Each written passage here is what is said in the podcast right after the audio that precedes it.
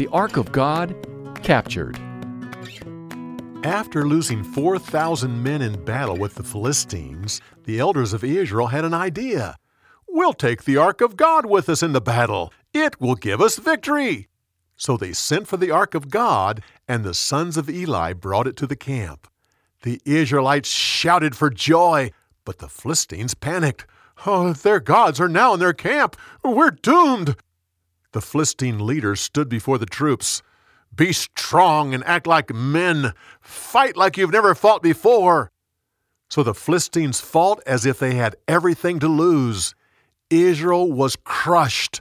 30,000 men were killed, including Eli's two sons. The Philistines then captured the Ark of God and took it to their own camp. Back in Israel, Eli was sitting on a chair beside the road waiting for a report from the battle.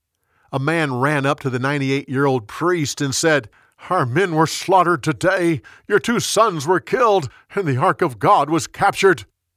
When Eli heard about the Ark of God, he fell backwards off the chair, breaking his neck. Eli's daughter in law was due to give birth to a child. She heard about the Ark of God, her husband's death, and how her father in law died. Suddenly she went into labor and gave birth to a son. Just before she died, she named the boy Ichabod, which means the glory has departed.